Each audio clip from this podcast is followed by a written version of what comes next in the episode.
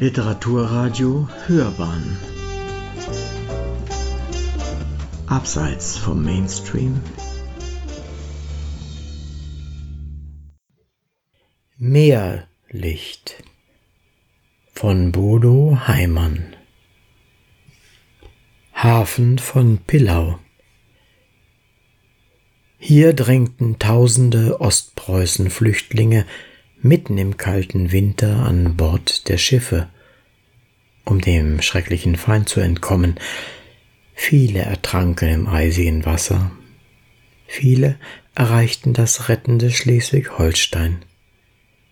Heute schlendern wir hier am ruhigen Kai entlang. Von den Kriegsschiffen der baltischen Flotte winken Marinesoldaten herüber.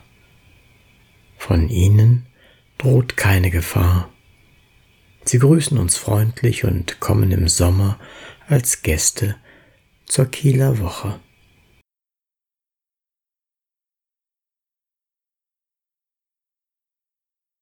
Auf der Mole.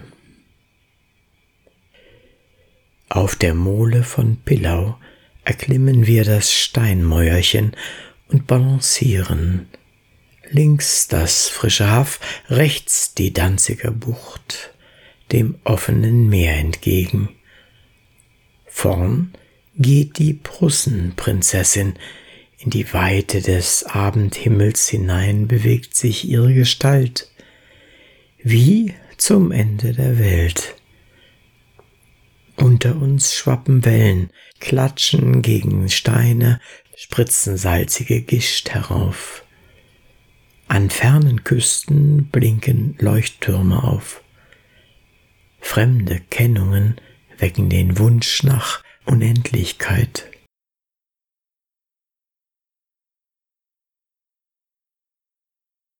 Seglerfantasie Von Pillau am Abend ablegen, frei vor dem Wind der untergehenden Sonne nach und eines Morgens im Sonnenaufgang vor Kiel aufkreuzen, mit Agnes Miegels schöner Malone an Bord.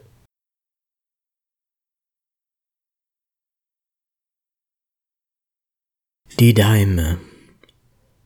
Klar und still ruht das Flüsschen im Schatten der Bäume, aber es fließt alles fließt. Das Wasser der Daime fließt sogar nach zwei Richtungen, nach Norden und Süden, zum Haff und zum Pregel und bleibt dabei blank wie ein Spiegel. Wir erkennen darin unser Bild.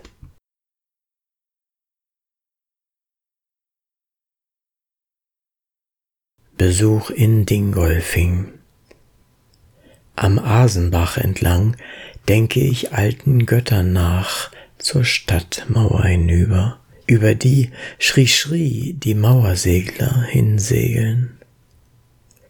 Am Herrenweiher, wo im Flieder die Nachtigall singt, spielen die Kinder, trollen die Treppe hinauf in die Oberstadt, wo ein blühender Wildkräutergarten mit Schmetterlingen und Hummeln lockt.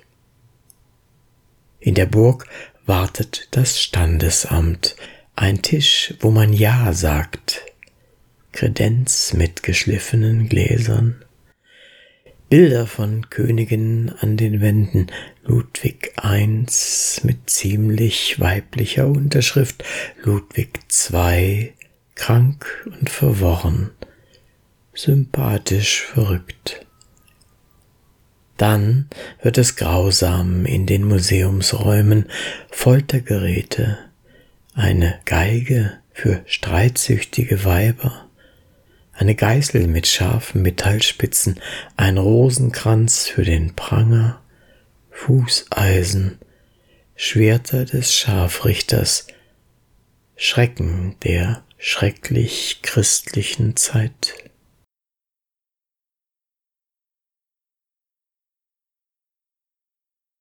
Frieden. Frieden auf Erden, aber nicht für eine kluge, schöne Philosophin wie Hypatia, die in Alexandria lehrte, Der rissen die Christen die Kleider vom Leibe, zerstückelten ihren Körper und verbrannten jedes einzelne Stück und vernichteten ihre Schriften. Nicht für ein Volk wie Sachsen, die frei sein und ihren Göttern treu sein wollten, die wurden mit Krieg überzogen und hingemordet von einem, den man für groß hielt und unheimlich christlich. Nicht für einen, der sich eigene Gedanken machte über Gott und die Welt, wie Giordano Bruno. Der gehörte sieben Jahre lang eingesperrt und gequält und von der heiligen Inquisition auf dem Scheiterhaufen verbrannt. Nicht für Frauen, die es wagten, sich ihres eigenen Verstandes zu bedienen. Die wurden zu Hexen verteufelt, von perversen Folterknechten gequält und am Ende mit zermartertem Leib lebendig verbrannt.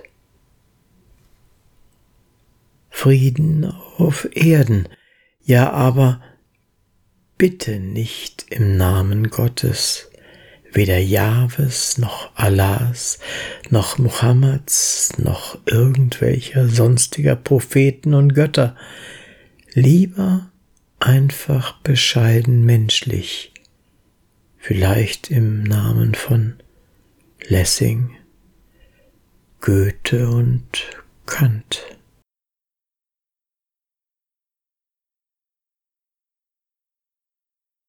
Ökonomie des Terrors. Man höre und staune, das Netzwerk Al-Qaida sei nicht nur eine Terrororganisation, sondern auch ein durch Globalisierung stark wachsendes internationales Wirtschaftssystem, das sich an Börsen, Banken und Firmen des Westens bewege, von deren Gewinnen profitiere, spekuliere und erneut investiere, ein Netzwerk, das mit legalen und illegalen Organisationen und Firmen alljährlich rund eineinhalb Billionen Dollar umsetze, wovon besonders Amerika profitiere, denn Al-Qaidas Währung sei der US-Dollar. Würde der globalisierte Terror zerschlagen, würde das US-Geldgeschäft schätzungsweise auf ein Drittel zurückfallen und die westliche Ökonomie in eine Depression stürzen, die schlimmer wäre als die von 1929. Außerdem sei nicht nur der Terror, sondern auch der Krieg gegen den Terror ein großes Geschäft. Er nütze der Rüstungsindustrie, auch davon profitiere vor allem Amerika. Und so hängt wieder alles mit allem zusammen.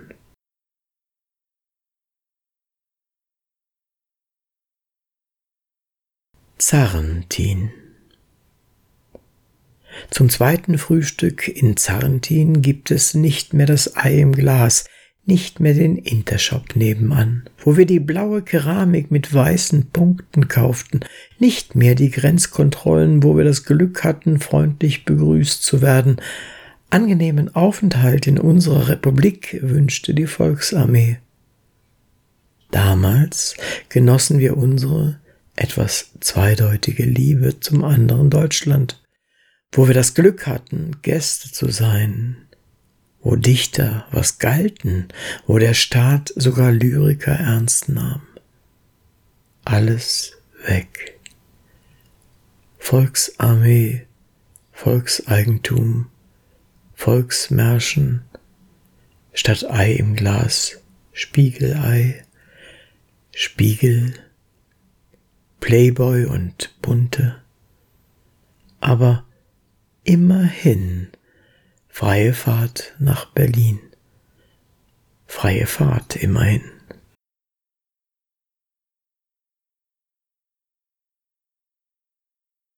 Das glücklichste Volk. Die Deutschen sind recht gute Leute, sind sie einzeln, sie bringen's weit. Nun sind ihnen auch die größten Taten zum ersten Mal im Ganzen geraten. Ein jeder spreche Amen darein, dass es nicht möge das letzte Mal sein. Bravo Goethe, zum Teufel aber die ewigen Nörgler mit ihrem Gelaber, die Miesmacher machten uns gern zunichte, die schönsten Taten der deutschen Geschichte. Wir feiern die friedliche Revolution und die deutsche Einheit schaffen wir schon.